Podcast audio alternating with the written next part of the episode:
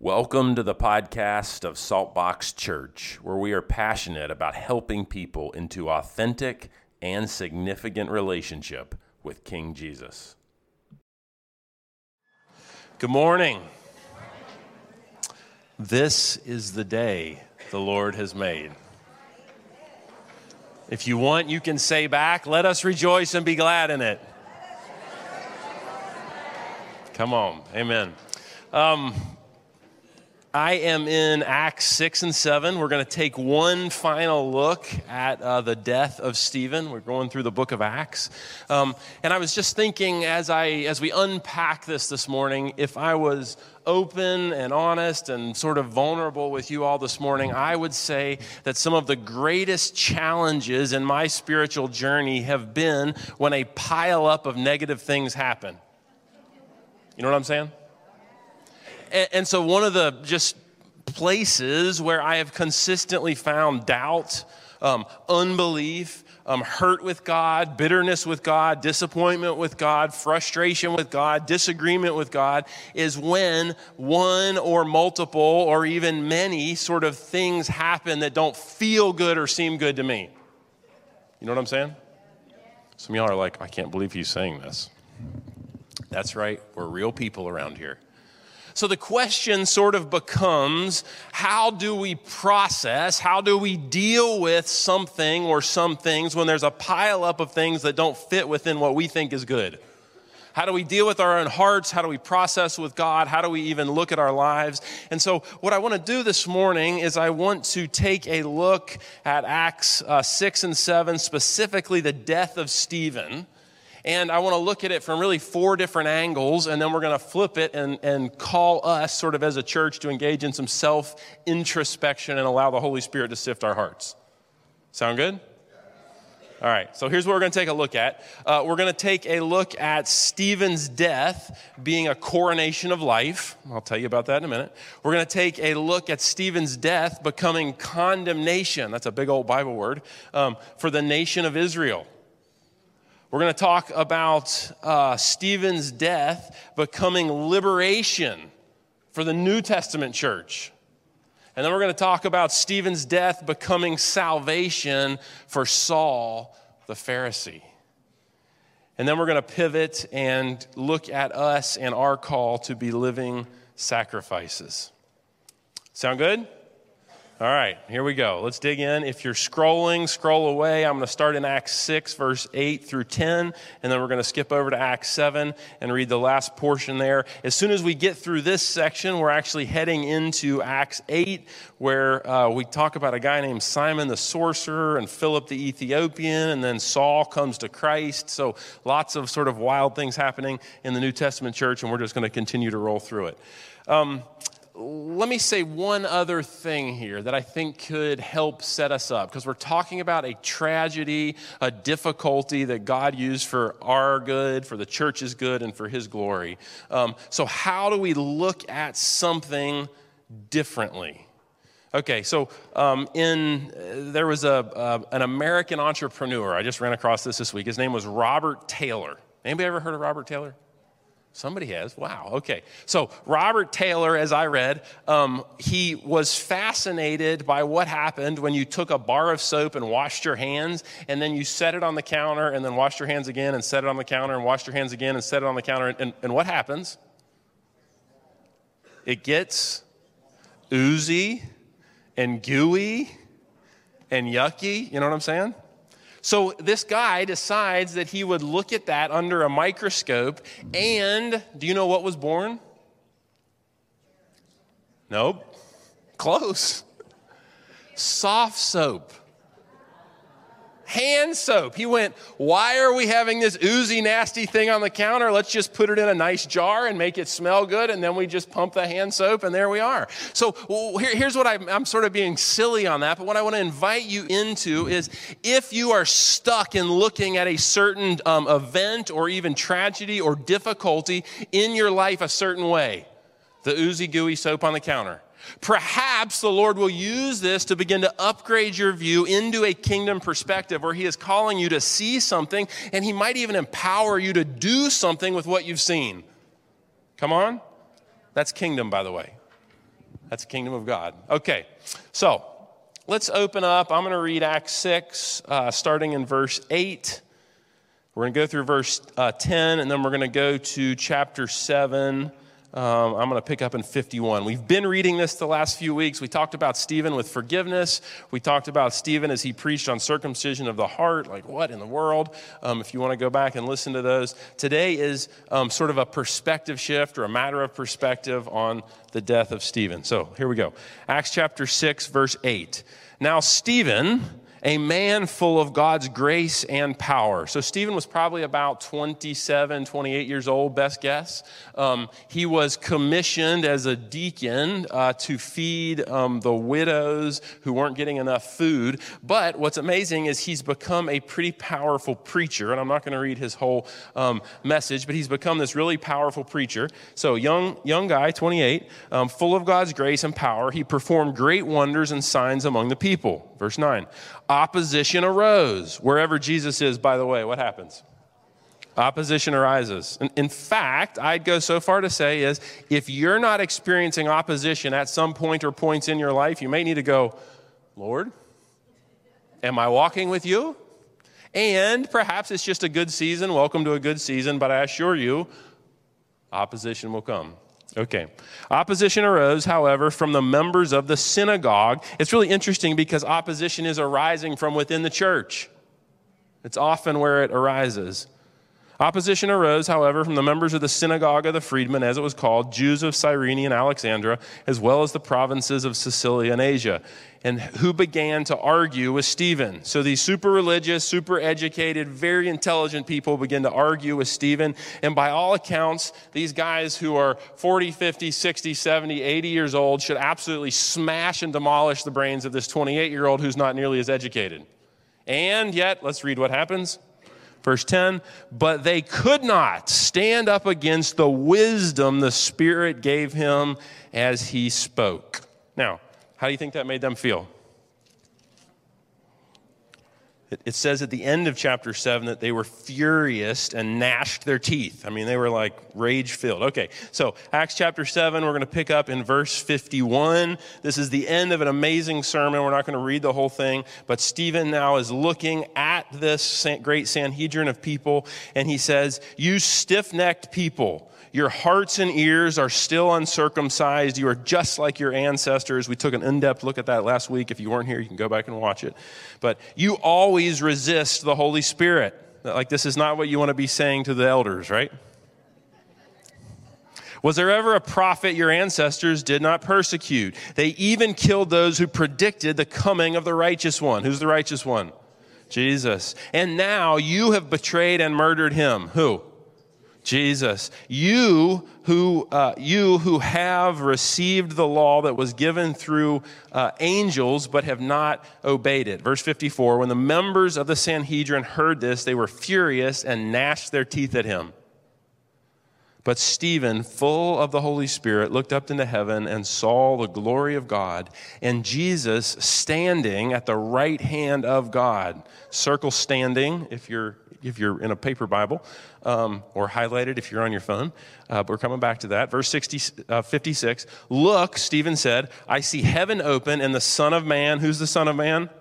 That's Jesus. That's Old Testament language coming right from the book of Daniel. But the Son of Man, and that is not just a word for Jesus, it's word for Jewish Messiah, Savior of the world. It's this massive label. So when Jesus called himself the Son of Man, he's saying, I am the Jewish Messiah. So Stephen is referring to him. I see heaven open. I see the Son of Man standing at the right hand of God.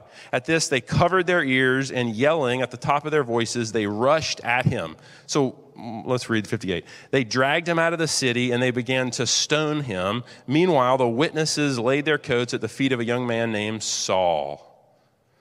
Okay, is this a fair trial? No. This is more like a mob killing. I mean, this is the Supreme Court of the land was the great Sanhedrin, and it's like they've engaged in a full mob killing. I mean, they weren't even allowed to kill people under Roman law. So they were breaking Roman law, they're breaking their own great Sanhedrin and Mosaic laws, but they're so angry, full of like wrath at him, they drag him out and they stone him. Verse 59, while they were stoning him, Stephen prayed, Lord Jesus, receive my spirit. He's in the middle of dying. Then he fell down on his knees and he cried out, Lord, do not hold this sin against them. When he had said this, he fell asleep or died, and Saul approved of their killing of him. On that day, 8:1, a great persecution broke out against the church in Jerusalem, and all except the apostles were scattered throughout Judea and Samaria. Godly men buried Stephen and mourned deeply for him, but Saul began to destroy the church. Going from house to house, he dragged off both men and women and put them in prison. Father, I pray that as we unpack your word this morning, that you'd give us deep revelation into your heart, the heart of your people, your heart for the church, and then your heart for us. And Father, would you call us further and deeper into our own heart journey with you, our own Jesus journey. In the name of Jesus, we pray. Amen. Okay, so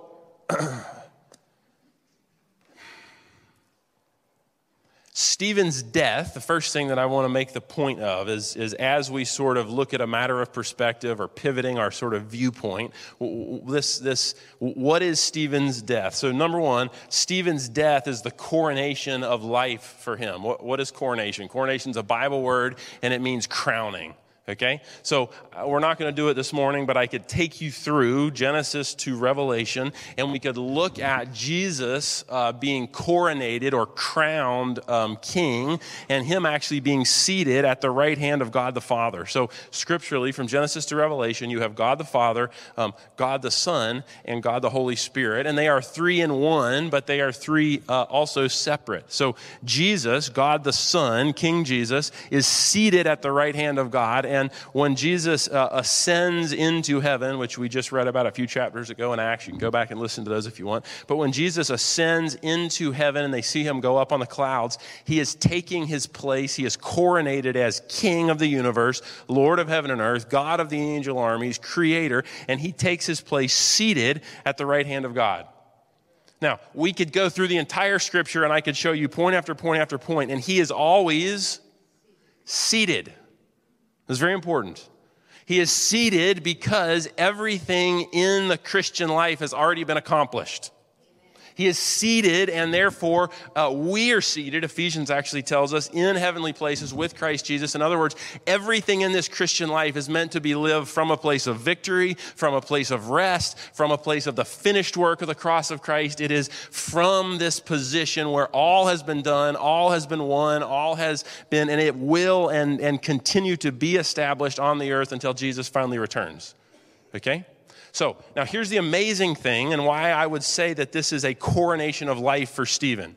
And if we dug up some of the stuff from church fathers, we would see that Stephen is a young man. He's often depicted as beardless in some of the original art. So he could have even been younger than 28. He could have even been 25. So again, you get this idea that God has chosen someone who is young, who did not have the learning and education, who is a deacon. He is used to waiting tables for destitute widows. That's what he does. And God raises him up and commissions him to be this powerful preacher. And then, here's what's absolutely amazing, is as Stephen is dying, he looks up into heaven, and what does he see? Now, this is really important. Jesus, in all of Scripture, is what? He's seated, okay? And Stephen looks up, and he's in the middle of being clobbered with stones and dying. Blood is coming down his skull, probably his body. He is in the process of dying. Does he have time to make up or fabricate something? No. So he is in this moment. He looks up into heaven and he says, behold, I see Jesus seated. Standing. Okay, so here's what I want you to grab. God Almighty, like Jesus, is seated because it's from this finished position, finished work of the cross of Christ Jesus. But Jesus, for the first martyr, Stephen, who is being killed, actually arises from his seat and moves towards his son. So you get this idea of God Almighty who cares for what Stephen is going through, who cares for the pain that he is in physically, emotionally, spiritually, who cares maybe for the fear or anxiety that he's actually feeling in this moment. So Jesus, first of all, stands and moves towards him, but then secondly, this is a welcoming of Stephen into the kingdom. It's the coronation. It's the crowning of Stephen. So Stephen is literally claiming his crown, his eternal crown, his blessing, and God Almighty stands like a standing ovation to welcome his son home. It's like, I wonder how many people God stands for to welcome them into the kingdom. But for this young man on this particular day, he arouses himself out of his throne, and he stands up and moves towards Stephen with everything in him, and then welcomes him into the eternal kingdom of God. It's the coronation or the crowning of Stephen. If you go, Michael, why are you saying crowning? I'm referencing 1 Corinthians 9:25. If I'm not going to turn there, but if you want to make a note, 1 Corinthians 9:25, Paul is writing. Now, who orchestrated and witnessed the killing of Stephen? Saul. Saul's name is changed to Paul. We're about to see all this. And then Paul later writes 1 Corinthians 9:25, and it says, everyone who competes in the games goes into strict training. They do it to get a crown that will not last. But we as Christians, as Jesus people, do it to get a crown that will last forever. I can only imagine that when Paul writes this to the church in Corinth, he is actually sitting at his, wherever he was in this moment, and he, as he's penning it and as he's writing it, he is thinking of Stephen as he is standing there having orchestrated the death of this young man. He is watching blood come down this young man's head. He is approving and standing there sort of having rallied and whipped everybody up, and he is watching, and all of a sudden he sees Stephen looking highward, heavenward, he hears. Here's what Stephen says, and he says, behold, I see the Lamb of God, the Son of Man, standing. And I think Paul all of a sudden begins to put it together as he looks back after having come to Christ that, oh my goodness, he is receiving the crown of life.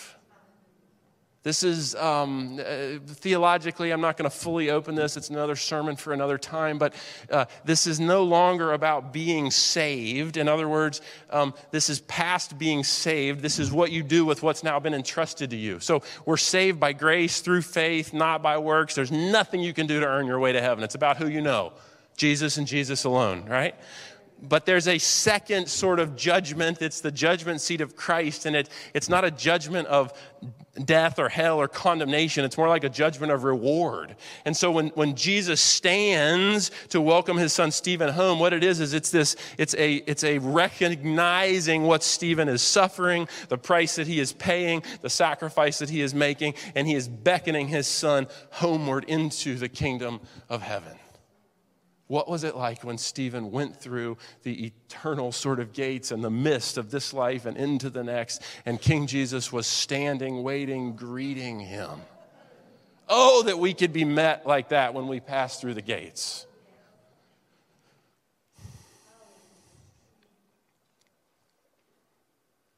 If I look at Stephen, I would say, what is happening in Stephen's heart?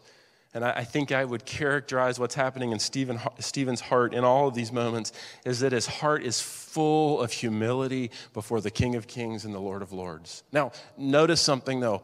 Is he what we would call humble with the religious people? No. Is he what we would call nice with the religious people? No. In fact, this is like so far past social niceties. He is like ugly. In some ways, disrespectful. I mean, he rebukes them in the same order that Jesus rebuked him when he said, you whitewashed sepulchres, full of dead men's bones, cleaning the outside, but the inside is full of garbage. He is in the same way rebuking them. So the confidence that is in Stephen in terms of who he is before the religious leaders, you would almost look at it and you go, is that even humility? But notice that humility is postured before, is a heart posture before God. You follow me? Okay. I think I see Jesus standing here, and it's almost like I see a standing ovation. It's like this. He's welcoming Stephen home. So number one, I think I would say that Stephen's death is a coronation of life or a crowning of life for him. The second thing, and this one's challenging, okay? You're going to have to go with me here. It's got some painful parts, but I think we have to look at it. Stephen's death becomes condemnation for the nation of Israel. Pastor Michael, what do you mean by that? Let me tell you. Stephen said, you stiff-necked people, in verse 51, your hearts and ears are still uncircumcised. You are just like your ancestors. So for God's chosen people, the Jews at this point in time, this is their third death or murder in the Jesus progression. Let me tell you what I mean. The first one is they stood passively by while John the Baptist was beheaded by King Herod. They stood passively by. What's the... there's a legal word. I'm drawing a blank. What's the legal word?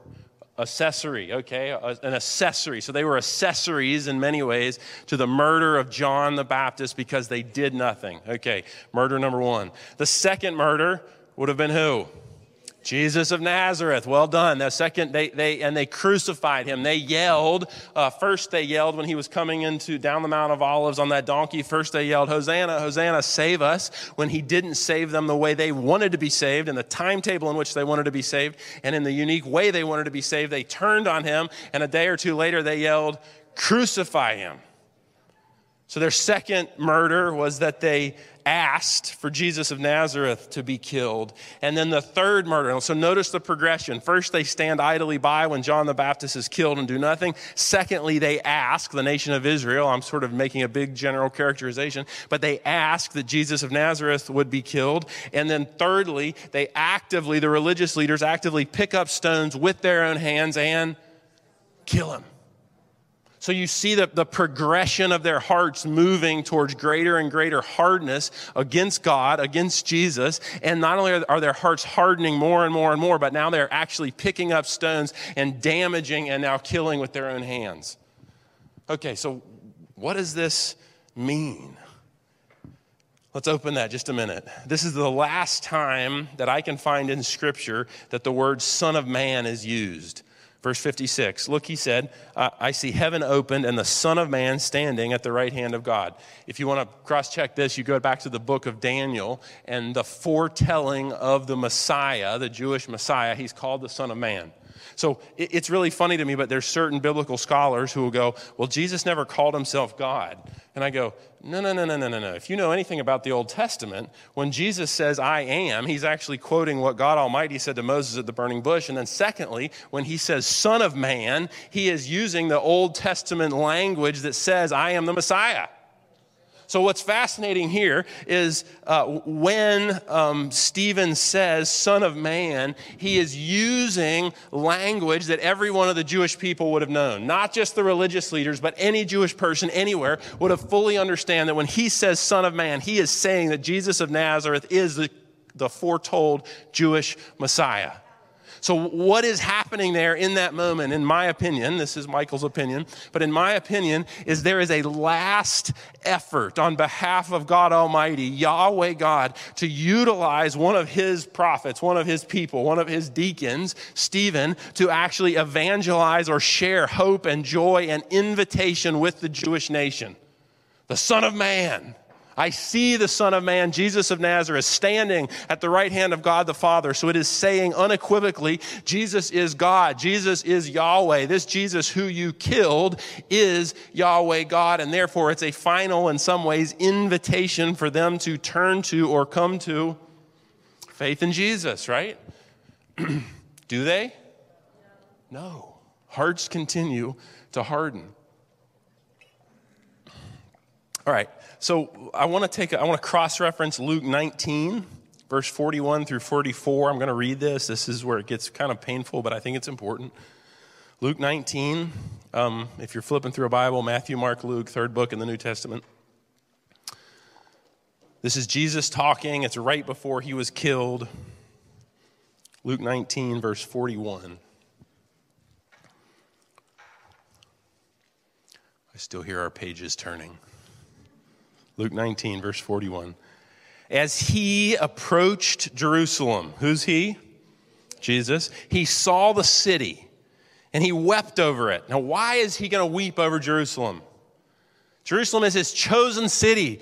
Jerusalem represents his chosen people. Jerusalem is where the temple has built, in which he has dwelt in the Holy of Holies. Jerusalem is his place. It has been the place of God, the space of God, the presence of God. It has been where he dwelt up until this point. And suddenly Jesus shows up on the scene, and in his showing up, as he dies, the temple, or the curtain in the temple of the Holy of Holies, is actually torn. And one of the things that Stephen says in his sermon, that we didn't read the whole thing, is God no longer dwells in temples made by human hands. So in other words, Jesus has broken out. God, Yahweh God, has broken out of the Holy of Holies, and he is becoming accessible to commoners, you and I, okay? And we are now all welcomed into the Holy of Holies if we come by way of Jesus or by the blood of the Lamb.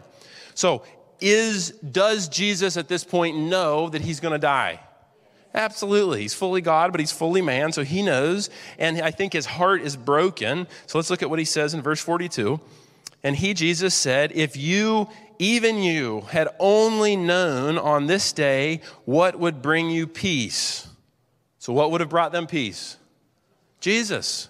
You want to have peace with God today? How do you have peace with God? You access by way of the blood of the Lamb or by Jesus, and you begin to give your life to him. Not just part of it, but all of it. And I would even venture to say, in the parts that you have not fully given over to Jesus, I guarantee you're not going to have peace in those areas. You haven't given your finances over, guess what? You're not going to have financial peace. You haven't given the secret things of your hearts or your what you sort of go after, your ambitions. If you haven't surrendered those things to God, you're not going to have peace in that area. So Jesus is saying to them, if you had only known on this day what would bring you peace, which is the Prince of Peace, King Jesus, but now it is hidden from your eyes. The days will come on you when your enemies will build an embankment against you. Your enemies will build an embankment against you. What's he talking about?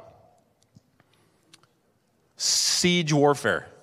It's like the Romans. That's how they would have done war. Siege warfare. The day will come when your enemies will build an embankment against you and encircle you, siege warfare, and hem you in on every side. Verse 44, they will dash you to the ground, you and the children within your walls. They will not leave one stone on another because you did not recognize the time of God's coming to you. Who is God's coming to you?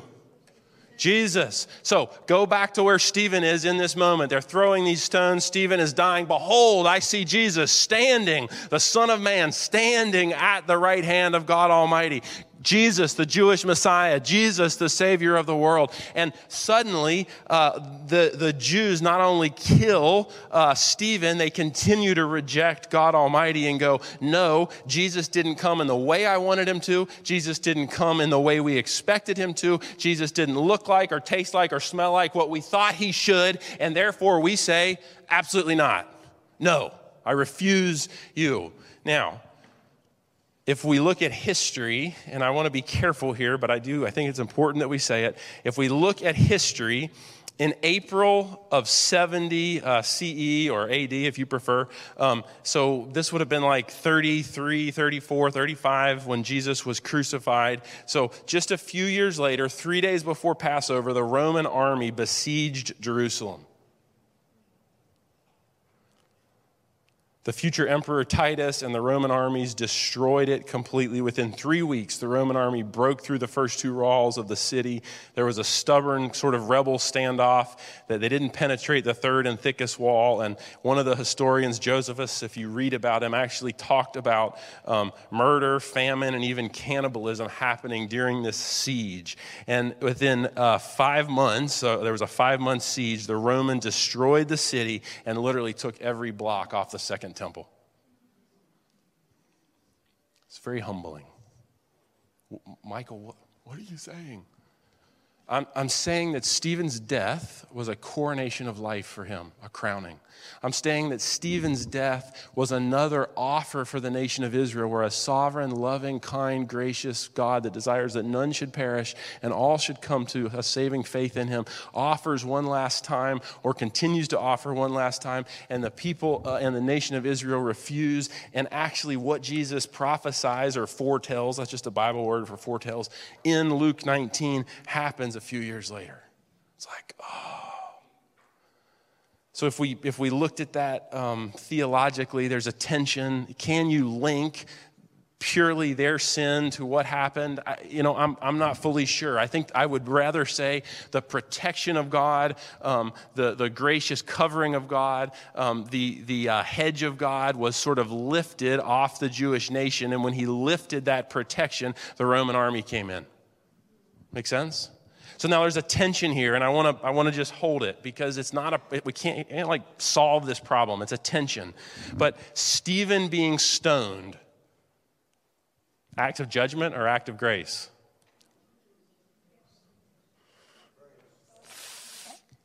Both. Jerusalem being besieged, 70 CE, act of judgment, act of grace. Probably judgment, but also maybe some invitation and grace to those who hadn't believed. There's an old hymn by a guy named Frederick William Faber, and I love it. I want to read it to you because I think it illustrates this tension that we're in right now. Here's the last two stanzas. He always wins who sides with God. Did Stephen side with God? Did he win? Did it look like he won? He always wins who side with God. To him, no chance is lost. God's will is sweetest to him when it triumphs at his cost. Now, here it is. It's like my favorite. It's so good. Ill that he blesses is our good. Did Stephen suffer ill? Was it for his good? Was it for the good of the church? Ill that he blesses is our good, and unblessed good is ill. Unblessed good is ill, and all is right that seems most wrong if it be his sweet will. There's something here to hold and even wrestle with. Was Stephen's death allowed by God? Yes. Was it an act of grace? Yes. Was it an act also of judgment? Yes. Did God accomplish his best in Stephen's life? I believe so. Did God, and we're going to see it in just a minute, accomplish his best in the life of this new fledgling church? Yes. Did God offer in his kindness and mercy that the Jewish nation would turn to him in repentance and acknowledge that Jesus was the Jewish Messiah? Yes. And when they refused, by an act of his very nature and character, he has to remove sort of his divine protection. He has to lift grace and his gracious hand from over them. And in so doing, the Roman army is now allowed to come in and capture. It becomes also an act of judgment. So Stephen's death is the coronation or the crowning of life for him. Stephen's death becomes condemnation for the nation of Israel because they have refused again and again and again. And if you look at actually Stephen's message here, he talks about how they have consistently, the Jewish nation, have consistently refused Jesus. Now, we should pause here just a minute because I think that many of us in the church, Michael included, are prone to refuse Jesus when it doesn't look like we want, when it doesn't sound like we want, when the path becomes difficult, when suffering becomes imminent, when challenges mount up, when things make us sort of question God and question his goodness, and we're tempted to be disappointed or bitter or hurt or distrust God. And the same risk is true for us, is are we going to be able to walk through suffering and difficulty and trials and turmoil and all of the things that will happen on planet Earth? Are we going to be able to walk through it and trust in the goodness of God and that his character will ultimately see to our good, even if it's different than what we expected, and his glory? In other words, is it possible that Stephen had all these dreams of getting married and having kids? Yes. What if Stephen dreamed of going out and planting a church one day? What if Stephen dreamed of you fill in the blank? And did all of those dreams and things that he wanted happen? No, but something better happened. He's promoted to life in glory. But it requires a humility and humble posture of heart to bow the knee, surrender your life, and trust him in the midst of circumstances you don't understand. Okay, Stephen's death was a crowning of life for him. Stephen's death was condemnation for the nation of Israel. Self-condemnation is really the way I would look at that. Thirdly, Stephen's death becomes a liberation for this new fledgling church. I want you to think about something with me. So the church has just really, we could argue the church started, and even there's a passage in Exodus that sort of calls the people, the church. You could argue the church started in Exodus, but the New Testament church has just started in the book of Acts. I think that I would actually say what God intended to do with the New Testament church that we're going to see in the passages ahead is that they are scattered and they're sent all over the known world, all the way to Europe, okay? I don't know that that New Testament church had the capacity to scatter and to be sent the way God intended without coming under the type of persecution they came under. In other words, if God would have shown up and said, go, I'm not sure that the church had the capacity and the faith and the maturity to actually. So let's say that this type of persecution didn't happen. What would the church probably have done? Like we all do in church. We tend to go us and them, we isolate in here, we build thicker walls, we self-protect, right? We begin to go, oh, blah, blah. And as a church ages, even in here in America, when a church ages, they naturally stop, or the temptation, they don't naturally, but they can stop looking outward at the lost world and begin looking only inward. The risk is, as a church ages, that they get a building and the mission becomes the building, or the mission becomes sort of their agenda instead of the empowering and infilling nature of the Holy Spirit and the kingdom of God on the earth. All churches face this, but I'm pretty well convinced, and this is Michael's opinion, but I'm pretty well convinced that had this type of persecution not broken out against the church, that they would not have been scattered and sent to the degree they were scattered and sent. I think they would have sort of cloistered and, in fact, my dear friend Monica right here, she came up earlier and she says, Michael, we all like comfort. We don't like change. So the church has had all this change. They're new in Christ. They're gathering, they're meeting, they're praising God. They're worshiping Jesus, the Messiah. They don't want to change. So God comes in and he allows persecution to break out. He allows Stephen's life to be snuffed out and Stephen to be promoted to eternity. And all of a sudden, everybody runs in fear and goes all over the known world. And guess who goes with them? Jesus. And so the church is divinely scattered and sent, liberated, I would say. And this is probably, I'm a landscaper by trade, so I like plants and dirt and trees and stuff. But if we were splitting wood here today and we took a big axe or a maul and we had a splitting wedge and we had a log right here and we were going to split it, you would start the split and then we would hit it again and maybe a second time and we would split that log. And what happened, I believe, here in this moment is Christianity is split from Judaism. And God used Stephen to do it. It's amazing.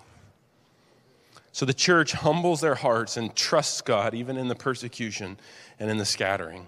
The fourth thing is Stephen's death is salvation for Saul the Pharisee.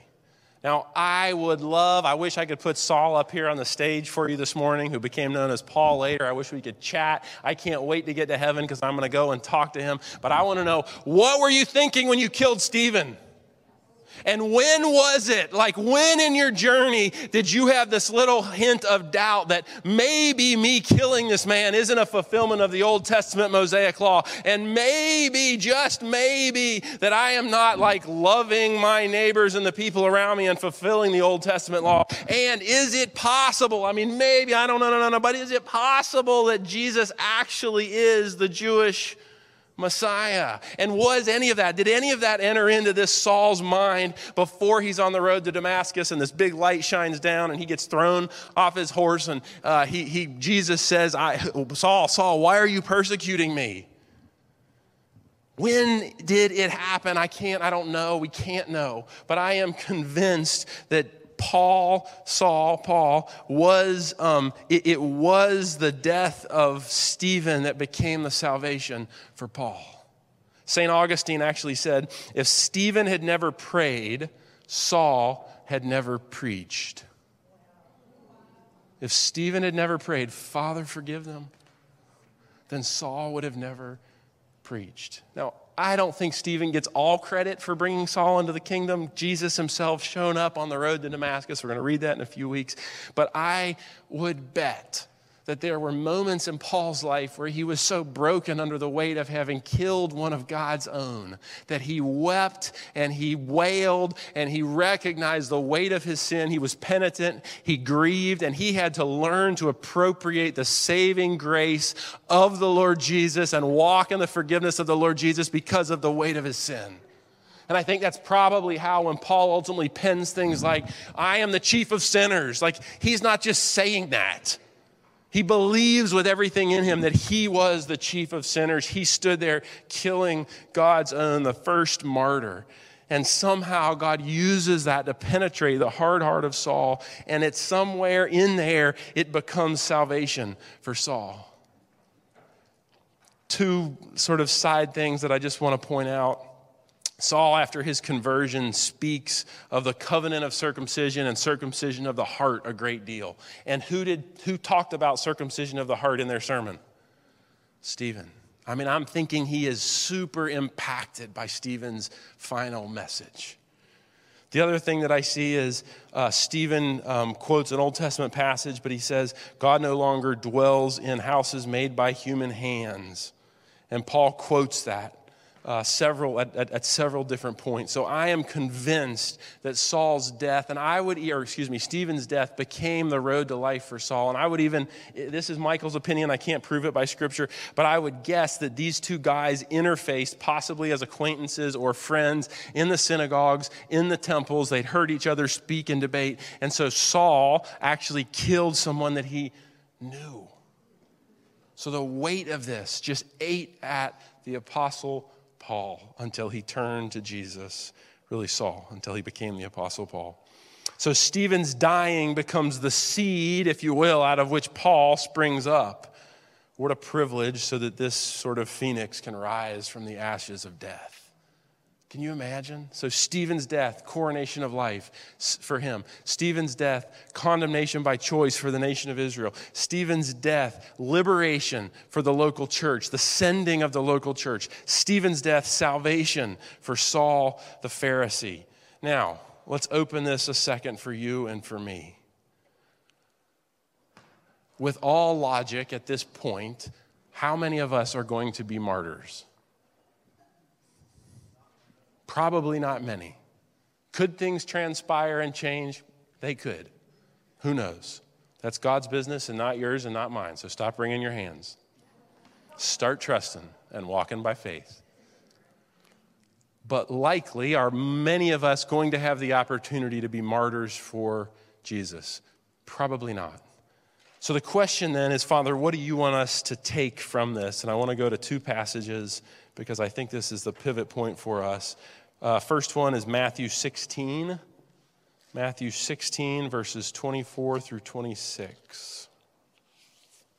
If you just want to jot it down, you don't want to go there, that's fine. But Matthew 16, verses 24 through 26. Then Jesus said to his disciples, "Whoever wants to be my disciple must deny themselves and take up their cross and follow me. For whoever wants to save their life will lose it, but whoever loses their life for me will find it. What good will it be for you to gain the whole world, yet forfeit your soul?" Did Stephen deny himself? Yes. Did he take up his cross? Yes. Did he follow Jesus? Yes.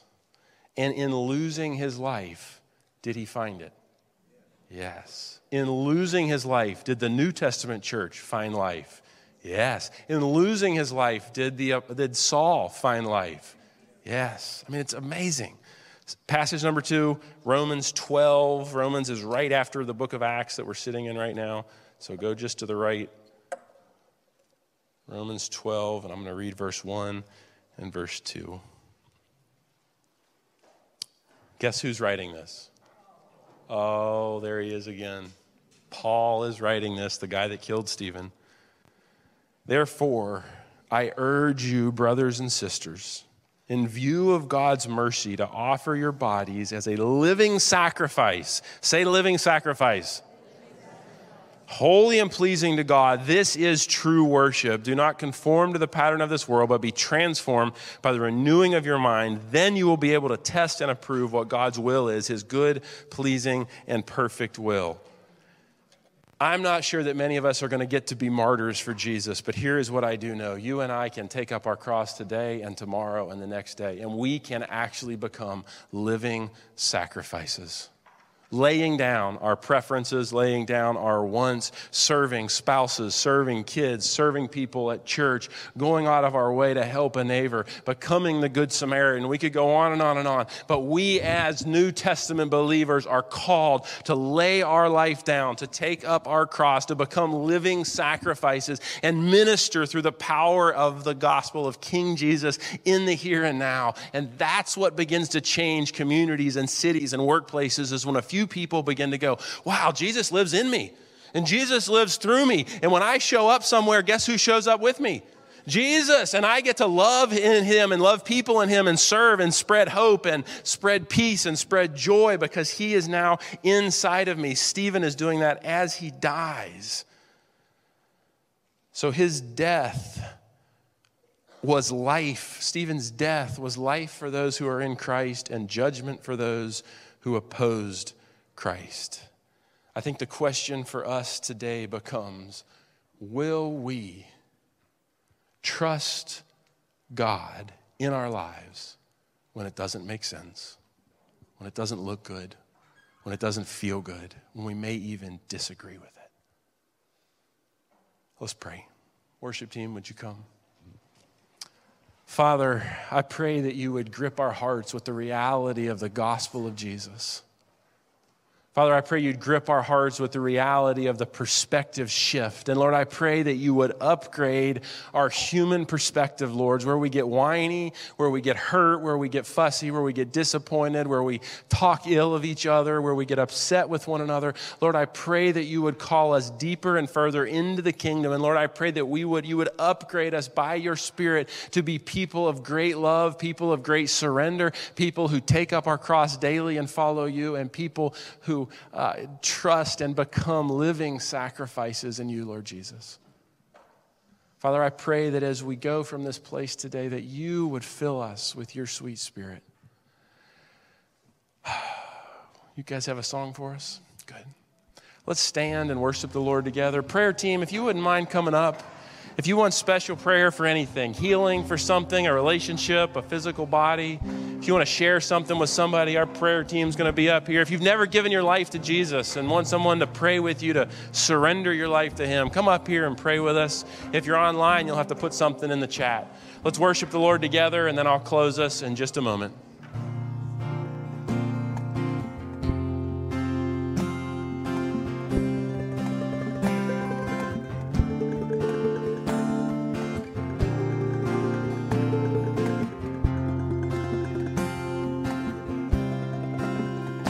You are my day.